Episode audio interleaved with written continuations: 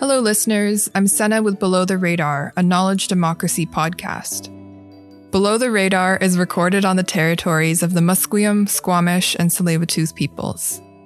On this episode of Below the Radar, our host Am Johal is joined by lecturer, researcher, and education specialist Dr. Kari Grain.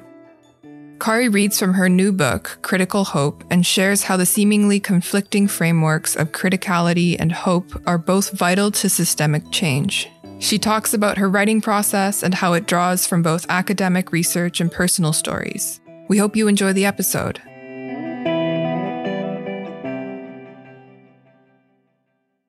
Hello, welcome to Below the Radar. Delighted that you could join us again this week. We're here with our special guest, Kari Grain. Welcome, Kari. Thank you. Great to be here. Yeah, Kari has released a book earlier this year called Critical Hope. And I'm wondering if we can begin with you, Kari, introducing yourself a, a little bit first. Sure, yeah. My name is Kari Grain. I work with Am actually at the Community Engaged Research Initiative at SFU. And I'm also a faculty member at UBC. So I straddle two universities here, wear a couple of hats. And yeah, I wrote this book, Critical Hope, sort of during the era of the pandemic and it came out in May. And it's been quite the journey. Writing your first book is quite an endeavor. A big part of this research started out while you were doing your doctoral dissertation and then turning it into a book that's really meant for a broader general audience as well. I'm wondering if you can speak a little bit about how the writing project started. Oh, sure. I actually said no when when I was first approached with this book idea. Actually, the publisher North Atlantic Books came to me and to be honest, I just thought it was a scam. I didn't realize that it was a legitimate offer. Um, because uh, this kind of thing happens in academia sometimes where people think like, oh, just give us $800 and we'll publish your book. So I, I, didn't actually respond the first couple of times, but they had reached out because they read an article I had written. It was one of the chapters in my dissertation. And it was on critical hope and the role that critical hope can play in global engagement and education. And they just said, I think that this could this could really be helpful for people in a broader sense and for a more popular audience. Would you be interested in writing a whole book about this concept? So once I realized it was a legitimate offer, I said yes reluctantly. But I think part of the reason I was also reluctant was I had I had significant imposter syndrome and I didn't feel like I knew how to write a book. Who am I to write a whole book on this concept of critical hope? So it did come from a place of significant um, self doubt and insecurity, and and just wondering whether I, I have the ability to write a book. And then I'm so glad that I had people along the way to My editor Shayna and um, just some some colleagues who really encouraged me along the way to keep going. And this move from writing in an academic form like a dissertation takes so many years. It's a particular mode and frame of writing. And then to write in a mode such as this, which is meant for a general public, what did you find sort of challenging and also liberating in moving to writing this book? Oh, it was um, a surprisingly difficult transition. I, I remember when I first started writing during my PhD and, and feeling how unnatural the academic form of writing is. But then it started to be the only type of writing I was doing where, you know, there are quite structured sections where you have to write about methods and methodology and data. And uh, I think that being freed from that felt a little bit scary at first. So I began I think I just started with writing poetry and I thought, can I integrate poetry into this book? And it didn't end up happening. My, my poetry didn't go in the book in the end, but it really did help to set me on that path to freeing up the stories that I tell. And just really, when I thought of something inspirational or read something inspirational, I would just, I would kind of do stream of consciousness writing. And a lot of that early phase really didn't make it into the book, but it was a, a process for sure. You know, what I really appreciated about the book as well was it's a deeply personal book. You share a lot of uh, personal things in, in it. Um, and also, you interview a number of people in the book as well. I'm wondering if you could speak a little bit to, to that part. Sure. Yeah.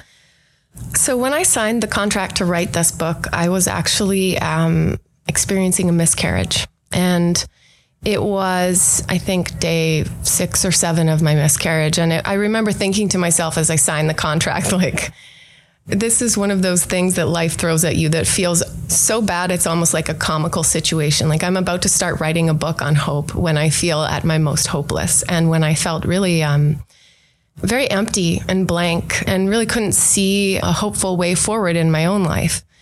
In hindsight, I think it was really a, gift to be able to start from that place and to you know, share that experience when I talk about the importance of positionality um, in this work. Part of what I was trying to do was be vulnerable with my own space. And, and uh, I think academics or researchers like to espouse this idea that we create knowledge or we uncover knowledge from this objective place. And it's, it's just not true. I think no matter who you are, you are still living through the experiences of your body and and how your body is valued or not valued in society, how your how your body is protected or not protected in in a given society. So for me, I think there was also a level of I'm asking the people that I interview in the book to sometimes share their most difficult experiences and it wouldn't feel right if I didn't also do that. I think uh, it was it was very important to me that this be personal because I was asking others to be personal as well. Kari, how do you define critical hope in the book? Well, I mean, it's a whole book about kind of explaining the concept. I think it, it helps to begin with the concept of just hope alone. Hope is kind of this future oriented emotion that imagines or wants to have a positive outcome. It wants to have this outcome that we envision for ourselves. And when I think of critical hope, what is included in critical hope is this element of action, understanding that we can't just sit back on our haunches and, and imagine this hopeful outcome unless we actually take action to ensure that that happens.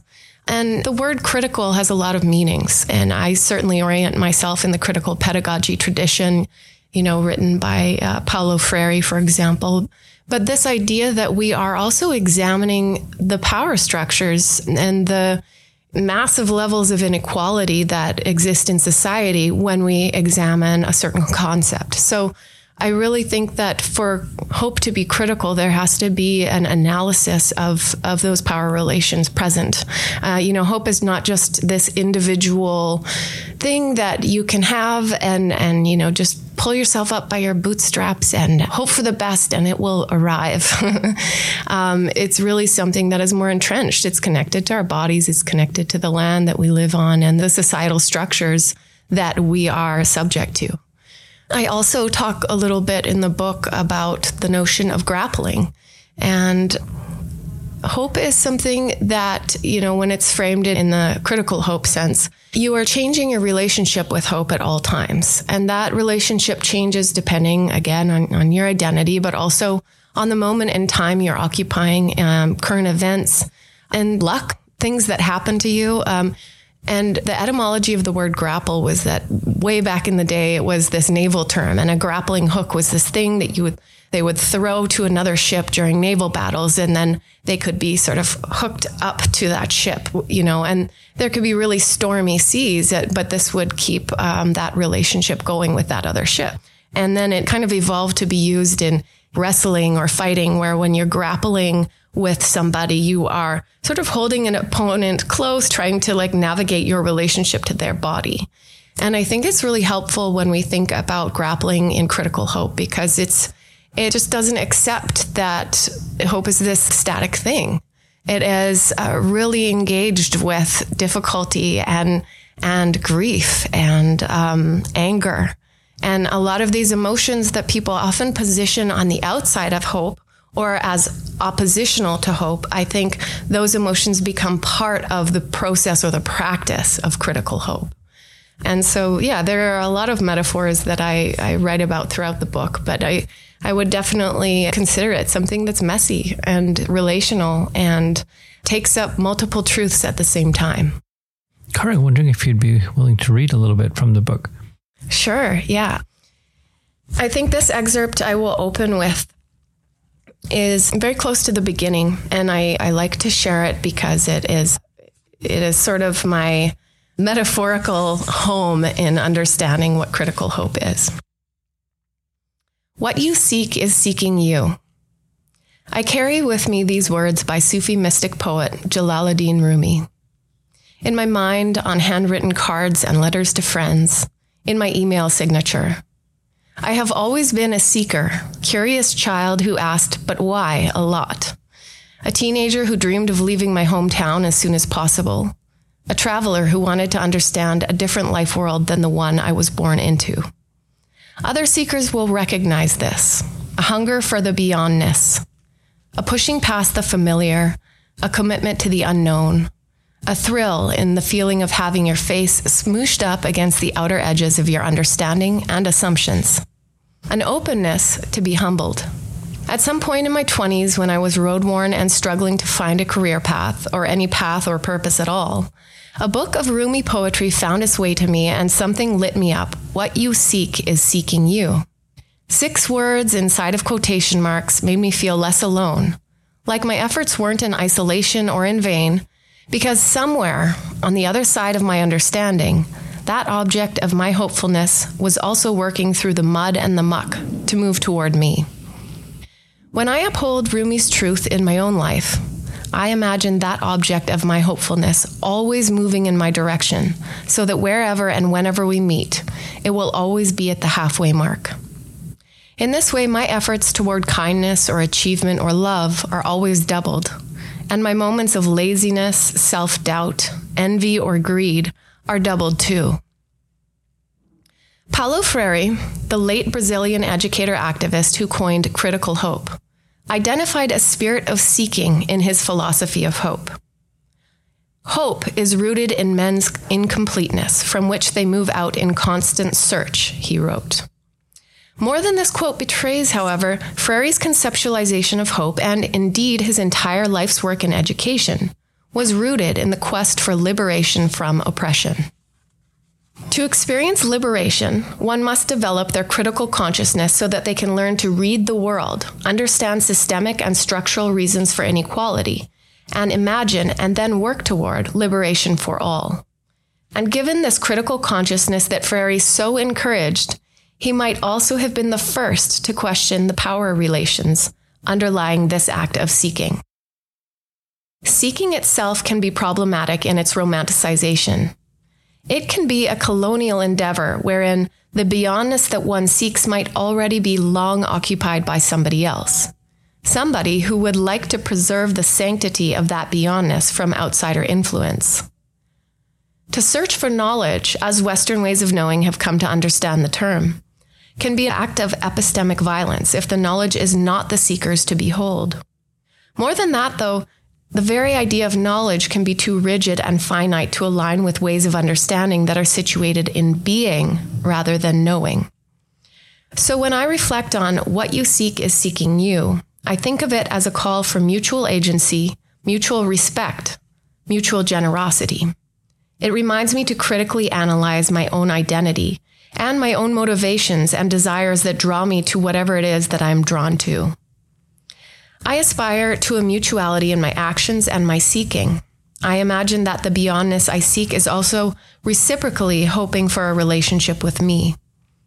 And where that mutuality does not exist, or in places that would prefer to be free of seekers, I do not venture.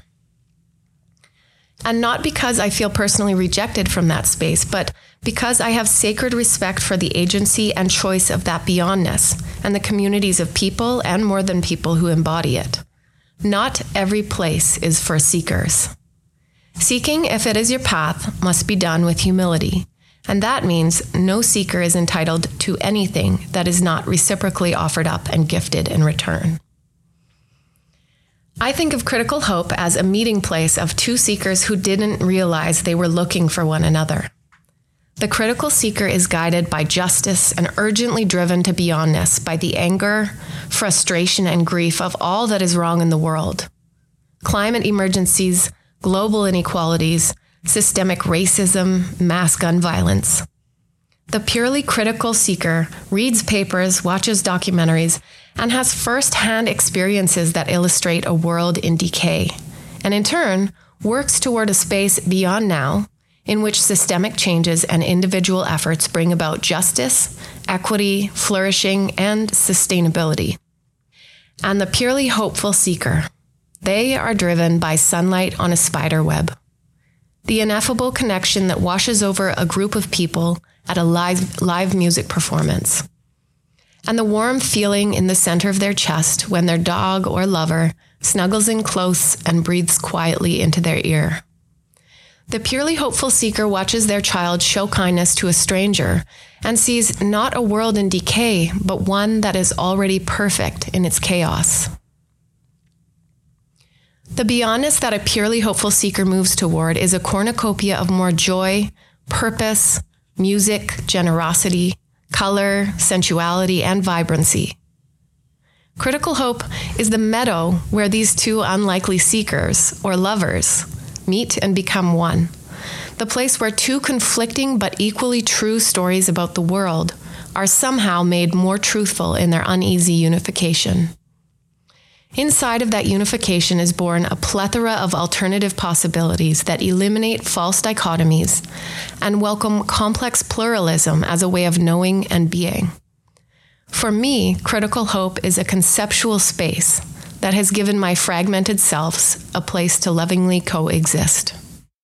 Kari, thank you so much for sharing that. Wondering if you could speak a little bit to how the book has been received since it's come out. Sure. Yeah. Um, I really had no idea how people would read it. I mean, when you have your friends and colleagues read something, they generally are, are, quite generous in their praise. And so I was curious how, how strangers who didn't know me were going to actually respond. And it has, you know, it has popped up. It's really interesting to see like messages that I receive on LinkedIn or on Twitter, uh, people posting excerpts that really struck them on social media. And Spaces where it has arisen have been in educational leadership. So a lot of people who are on school boards or it's taken hold And a lot of principals have been reading this book, interestingly. And then I think, for example, University of Toronto reached out to me and they have a community of practice on sustainability. And it's interesting because I don't focus on the work of sustainability, but I think this is an area where people desperately need some kind of hopefulness to keep doing the work, um, but something that is grounded in reality and some of the really critical moments that we're experiencing. Um, so I would also say that folks doing work on the climate crisis have have been reading it and and thinking about ways that it applies to their own goals in whatever area that they're uh, working on. I would say that you know because I share a couple of vulnerable stories in there alongside um, other folks' stories. People like to come to me and say, like, wow, I had no idea. You know, I have neighbors who have read it and said, I had no idea. I don't want to give too much away, but I did fracture my jaw during my field work in Uganda. And I talk about that kind of at length in the book. And she said, I just had no idea. Like you just lived down the hallway from me, but I really didn't know any of any of this about you. And and I think had, you know, random women email me thanking me for writing openly about my miscarriage because it is something that is treated with a lot of shame and secrecy in maybe popular writing doesn't necessarily take it up too much. So I feel like I've been surprised at how many of my academic colleagues have been interested in this book. I know that I still interweave a lot of research and it's quite rigorously researched. So I wanted to display some creativity, but also make sure that I brought some of that um, academic training that I had to it. And I remember being at your uh, book launch, which was a lovely evening, a little bit of a super spreader. yes, it was. uh, wondering, in terms of your, your friends who are outside of the academy who saw you do your PhD, the book came out, what was the reception amongst your sort of wider circle of, of friends that read it? I would say that one of the things that surprised me, I'll give the example. I have a few elderly aunts and they, you know, excitedly read my book and they like, liked to report back to me that they had to, they had to have their dictionary on hand for every page that they were always looking up words. But I think that's a, a good thing. I did try to keep in mind that it was, it's for a popular press, but it is certainly, again, it does take up some words that something like the word pedagogy, which is like this idea of teaching, the practice of teaching. I use it kind of freely in the book once I explain what it is. So I think that it's also a fairly friendly entry point because it integrates so much story. Yes, I include rigorous research, but there's also a lot of storytelling in this book. And not just my own stories, but also a lot of stories from people across different fields and disciplines who are living the principles of critical hope in really diverse ways in their own work life, in their own family life. So I do think it's a friendly entry point as well. And now that the book has been out and getting a kind of reception and you're in conversations with others, what are questions that come up for you now related to critical hope? Or are there things that are coming up in new things you'd write about in terms of where this book wasn't able to get to? I think somewhere secretly embedded in that question was, What's your next book? um, I don't know. One of the concepts that has really stuck with me that I have continued to think a lot about is the notion of brokenness and fracture. I have a section in this book where I talk about the idea of grappling with hope and I bring up four different metaphors for types of transformative struggles, which um, occur in everybody's lives at some point that bring us into a, a, really difficult relationship or a tense relationship with hope or hopefulness. And fracture is the first one that I that I talk about. And fracture is both a metaphor and in, in the case of my story, quite literal.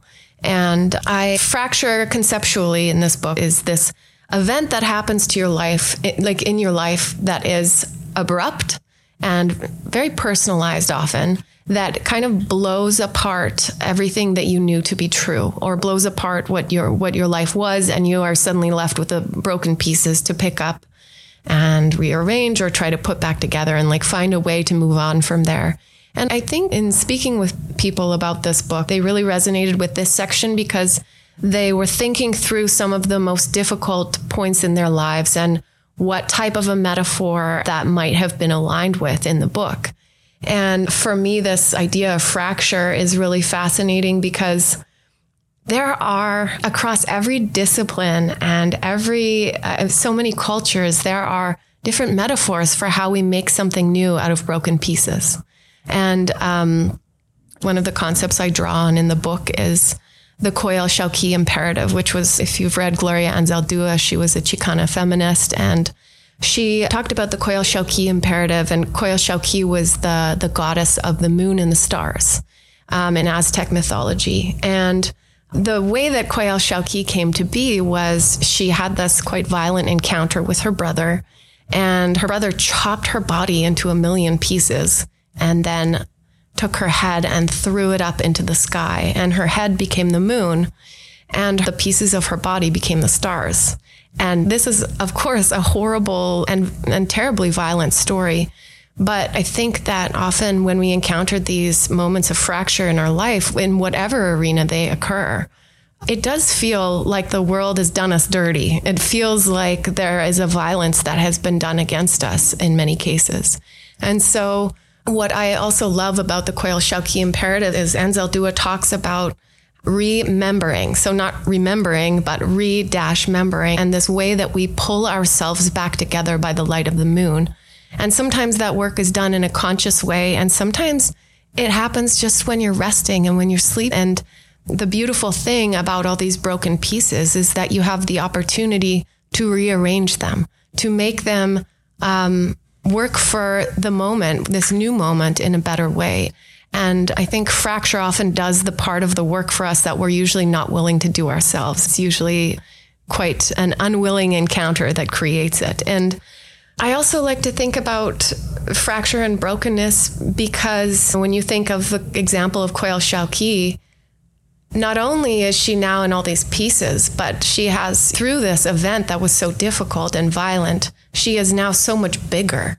The span of our understanding of Coyolxauhqui is so much larger, and there's air and space and movement between those pieces.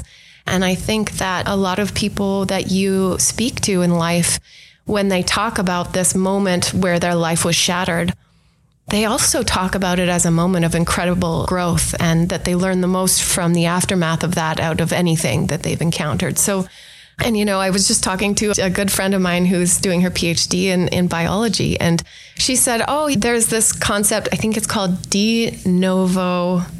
Oh, no, I can't remember what it is. Scientists out there will know what it is. But basically, it's the process of breaking down proteins into the amino acid components and then creating a new protein that works better for what you're trying to achieve. And I just think there are so many, you know, in, in Japanese culture, there is this uh, practice of taking broken um, vases or things that have been broken and then repairing them with gold in the cracks in between. So I do think that would be a really fun exploration to look at how what are the opportunities for hopefulness and rebuilding after everything has been broken. Wondering if you'd be willing to read another heart. Sure. I just need a moment to find it. It all works out. Let's examine a mantra that I have often seen and heard, and one that I have certainly said before. It all works out in the end. I won't lie. I feel attracted to this idea because with it comes a sense of comfort and an absolution from making decisions or taking action. This relaxed approach to hope might be the result of having experiences that have again and again taught you that it does, indeed, and quite well, whether or not you try to control the outcome. Our own experiences with outcomes comprise a vast database of evidence to support our approaches to hope. But those outcomes are drastically impacted by the positionality and identity of the person involved and the society in which they live. Does that society have supports in place when things go wrong? Who built that society and historically for whom did they build the policies and structures in that society? If an individual is not in that group for whom the society was built, then it is less likely that the structures and policies and supports will cushion that person in such a way that it works out in the end. For example, maybe it works itself out in the end because after a young woman lost that job, her mother had a connection to another, even better employer at a bank who gave her a job opportunity. Maybe it works itself out in the end because a boy's high school had enough resources to give him the one on one educational or counseling support he needed to get through a phase of rebellion and misbehavior in adolescence. Maybe it works itself out in the end because someone had the health care coverage they needed when they got malaria and broke their jaw in Uganda. This is one I can personally attest to and will speak about later in the book. But maybe it just works itself out in the end because a person has an amazing community of friends and family who support them through difficult times. And communities come together for people in an array of contexts. Each set of lived experiences comprises hard earned evidence, experiential data that can offer up hope and faith in the face of future mishaps, or can contribute to a sense of despair, rage, or grief that things are unlikely to turn out well in the end. This book wishes to question and complexify the narrative that it all works itself out in the end, and my favorite, you just have to manifest the life you want to live. These ideas perpetuate privileged hope, the type of hope that is the privilege of a fortunate few who have, indeed, developed an understanding that society and systems and institutions and social relations are there to support and benefit them, and that they will not fall through the cracks. Of course, envisioning and imagining a positive outcome is essential to active development of that outcome, what some call manifestation. But Manifestation is never untethered from the highly political systems and structures that benefit some communities and oppress others. Do some people manage to overcome those structural biases? Absolutely, every day. But if they are swimming upstream, they are working twice as hard to manifest their positive outcome. If we apply this idea to the earlier examples, what is the relationship to hope for the person whose mother was working two jobs as a cleaner and a cashier, and she didn't know anyone at a bank who would give her daughter an opportunity? Or maybe the employer she did know offered her daughter a job as a cleaner or a cashier, and she continued to earn less than she might have in other higher paying occupations. What is that young worker likely to envision for her own future when her parents have always been precariously employed in seasonal labor jobs? Does she see people like herself represented in the leadership positions at her school, at her workplace? Diverse representation has direct implications for diverse young people's ability to envision themselves in leadership positions. What about the teenager who made some short sighted decisions in high school, as many teenagers do, but instead of calling in an educator or a counselor for one on one support, the school principal called the cops? Maybe this decision was simply because there were no more teachers or staff who could possibly find the time to support the student. Maybe the principal was just following the school policy, which is to call law enforcement instead of first offering educational support. Maybe the school was drastically underfunded because of its geographical location, or maybe teachers and staff at the school experienced high burnout rates because they were overworked and underpaid, so there were few teachers who stuck around for the long term. Does this teenager grow up to be someone who says, it all works itself out in the end, or I just manifested the life I wanted to live? And what about the person who has a traumatic accident and is not insured to get reconstructive surgery? What happens to that person if, on top of a massive hospital bill for a life saving procedure, they are left with the economic fallout from missing work for two or three months, and as a result, they are evicted from their home? Does that person believe in manifestation? And did they simply do a bad job of manifestation if this was their outcome? Despite the situations that many people are born into by some divine coincidence or existence lottery, one's positionality and identity do not necessarily determine one's capacity to have hope.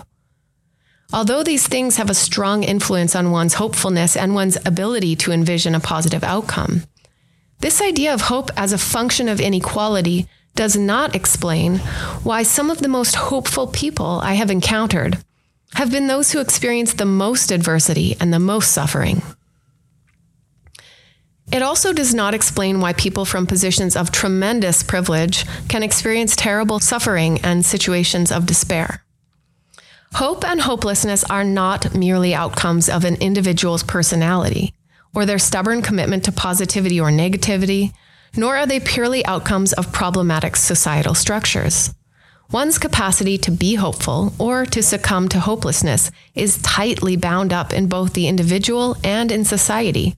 But it's also related to mental health, education, opportunities for coping, imagination, spirituality, leadership, luck, and so much more. There is much about a person's current circumstances that make positive outcomes more or less likely, and therefore, there are people for whom hope is more easily summoned. But hope is a future oriented emotion, so the joy we derive from it is not in its attainment, because in the present, the attainment of hope then becomes joy or satiation. The future orientation of hope, its place as an imagined bridge from the now to the not yet, means that hope can serve two purposes. It can enhance the current moment, and it can indeed improve the outcome of one's future. We shift now to an exploration of the principles of critical hope, which are bound up in the idea that critical hope can and must be used to impact the future. Kari, in the book, to illustrate and punctuate some of your points, you interview a number of people. I'm wondering if you could speak to a few of those interviews. Sure. Well, I think one of the first interviews that comes to mind is the one that I did with Khari Wendell McClelland, who is, I know, recently did a podcast with you for this. And he is, for those who don't know him, he's an incredibly gifted musician and songwriter and facilitator. And I was so struck by how he is able to cultivate change in the community and through the arts. And when I sat down to talk to him, I was just really taken by his his ability to hold the contradiction between working for a more hopeful outcome and you know sitting with and grappling with and facing head on a lot of the uh, injustices that are happening in the world. And specifically for him, he talks about Black liberation movements. What I liked about our interview was that he he suggested this idea of the beautiful struggle, and that was concept I think by Ta-Nehisi Coates and and and he talked about the beautiful struggle as as not being contingent on on a positive outcome but that we love each other no matter what and that we have the responsibility to take action and sit in that love with one another, no matter whether it's likely that there will be a positive outcome. And again, for him, he talked about it's a lot less likely for Black communities that they will have a positive outcome. So I think what we did together was really talk through some of the tensions that are embedded in this idea of hopefulness. And that's what critical hope is. It's really bringing together these contradictory ideas and, and figuring out how they live and breathe in the same space. Kari, there's seven principles. We won't have time to go through each of them, but I'm just going to read a few out just as an example. Critical hope requires bearing witness to social and historical trauma. Critical hope requires interruptions and invitations. Anger and grief have a seat at the table. I'm wondering if you could speak to one of these um, aspects of, of critical hope. Sure. Um, I think the one that gets the most attention is around anger and grief. It's easy to read a book about hope or, or see a title that wants to speak about the concept of hope and to think that, again, it, it stands in opposition or it is the opposite of when we are living in despair or being angry. And to say that anger and grief have a seat at the table is not only about treating those emotions with a sense of welcome, but also treating treating them with a sense of hospitality and recognizing that we have something to learn from those emotions if we sit down and kind of talk and converse with them. I really see anger and grief not as oppositional, but as as a part of the process and a part of the practice of critical hope. Because, as I mentioned before, this idea of grappling, we're always changing our relationship to hope.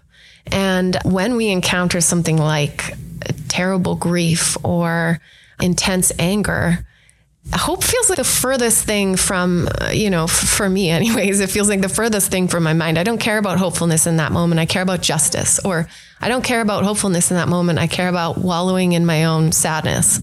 And when we consider those intense emotions, I, I, I think back to the interview I did with Dr. Peter Wood in this book, who is a climate activist and has his PhD and has been working on um, this campaign to get the right to a healthy environment recognized in the Canadian Constitution.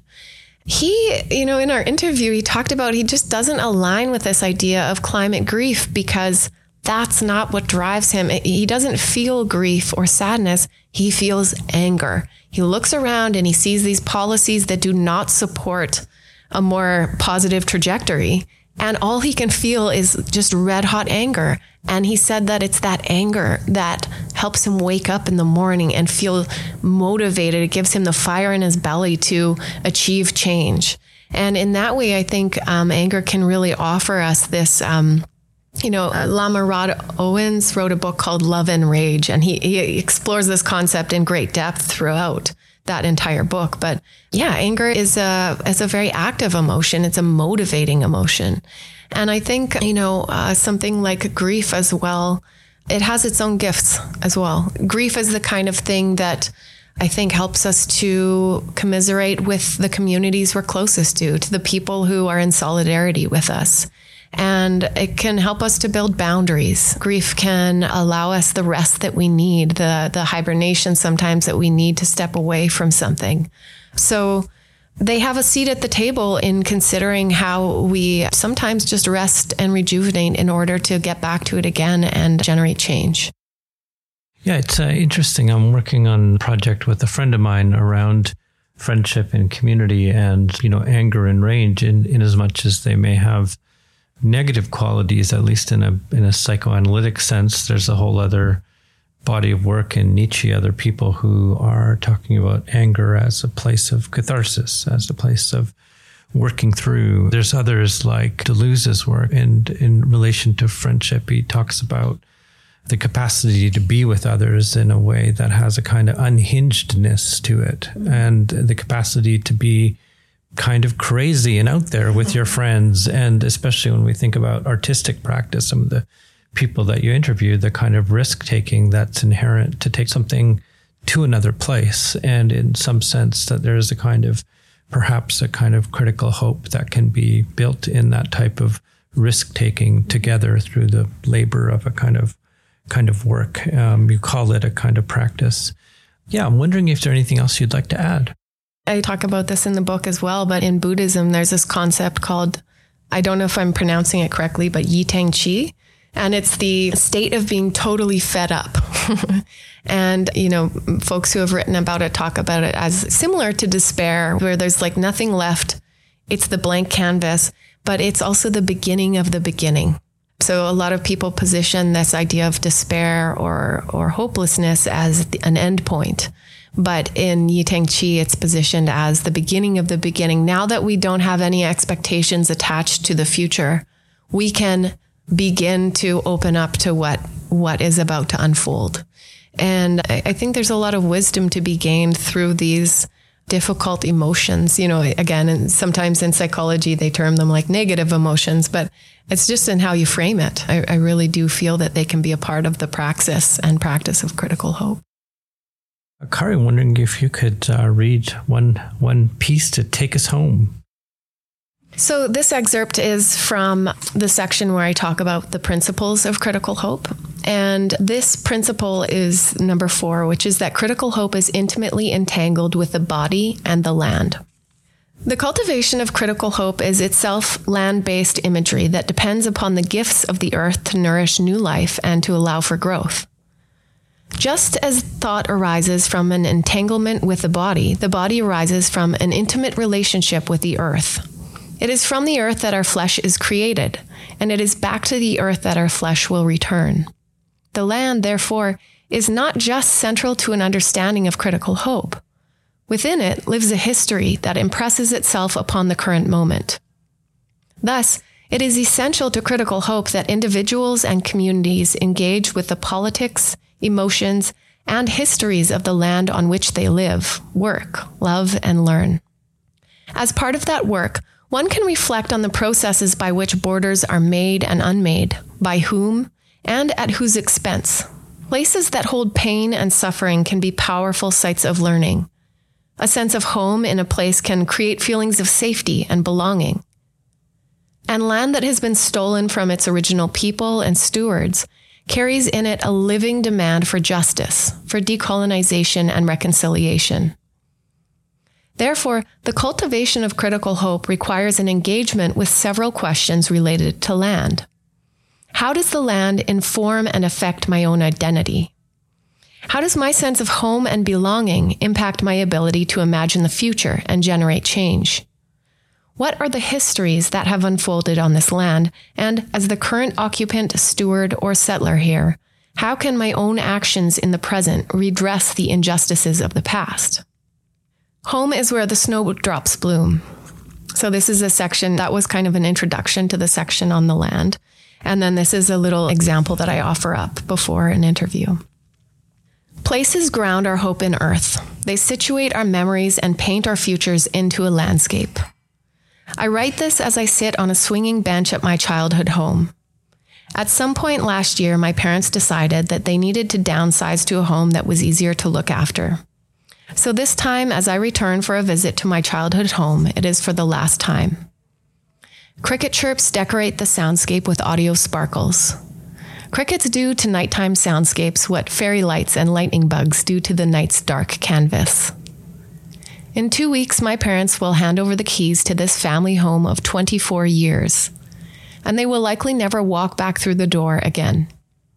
They have cared for every inch of this home and the yard, and each nook holds a family memory. Whenever I visit, my mom leads me out to the backyard for a tour of her garden and an in depth explanation of each tulip, the only survivors after the deer got the rest of them, each tomato plant. The tomatoes are late this year, you see, because it's been so cold, and each patch of grass. This area is yellow and dried out for some reason, even though we haven't done anything different there. For over a decade, they kept a gaudy stepping stone that my ex boyfriend and I had bought my mom for her birthday, and it sits half buried in the vegetable garden. The low lying tree line along the fence is where our family dog, Susie, would always lose the soccer balls that she pushed around with her nose. Even though she died nearly a decade ago, I can still look out at this yard and see in my mind's eye, joyfully fetching toys and maniacally chasing me when she had the zoomies. My oldest brother got married in this yard, and years later, I first met and fell in love with my niece here when he brought her over. Hidden somewhere in the soil of the garden bed, directly under our kitchen window, there is a cluster of snowdrops. Small white flowers that poke their heads out of the snow each February or March, the first flowers of the year. They are not just snowdrops, though. They are snowdrops that my high school librarian, Mrs. Knox, gave me because she found me tucked in a corner of the library one day, reading Emily Dickinson poetry with a romantic light in my eye. She said, these flowers are just like that poem. My favorite Dickinson poem to which she was referring begins like this Hope is a thing with feathers that perches in the soul. It sings the tune without the words and never stops at all. Mrs. Knox saw nature not just for the material reality it grows around us, but for the way it represents the passage of time and the metaphors it offers for our existence. Snowdrops are not just flowers, they are radical trailblazers. They are the first person holding a protest sign before the cause has caught on in social media. They are the friend who joyfully stampedes into a chilly ocean before everybody else does. They're the sign everybody was waiting for that the hardest part is over. Change is afoot, and we can all start to show up to the life we want to live. Snowdrops are to hope what falling leaves are to sorrow a poetic metaphor gifted to us by the natural world, a beautiful and simplistic way to explain the essence of something complex. As I prepare to say goodbye to the home where I grew up, I am not just leaving a roof structure and a patch of grass with a fence around it. I leave behind the ghosts of the past, who I can see embedded in the landscape, people and animals who I've lost but who remain a fixture here. I leave behind the tulip bulbs and iris tubers that lie hidden in the soil, and the hibernating snowdrops that will surprise a new family when next winter begins to ease its grip on the land. To me, this sorrow I associate with leaving my childhood home is a reminder about the power of land. It holds history. It weaves stories about one's developing identity, and it grounds a person's sense of home. If it holds this kind of meaning for me when the land was only in our family for a generation, I can't imagine the sort of pain that people feel when they are forced to leave their homes because of war, or when they have been forced off their ancestral land because of colonization and greed. Buried in the land are familial connections, hidden roots of perennial truths, evidence of historical events, and tangled webs of relationships and intermingling forms of life. Kari, thank you so much for sharing your book with us and being on Below the Radar. Wonderful to still be working with you after all these years, after meeting you at a conference in New Orleans in 2015 or 16. Yeah, yeah. It's so great that we've been able to continue our collaborations. Thank you for having me. Yeah, thank you, Kari.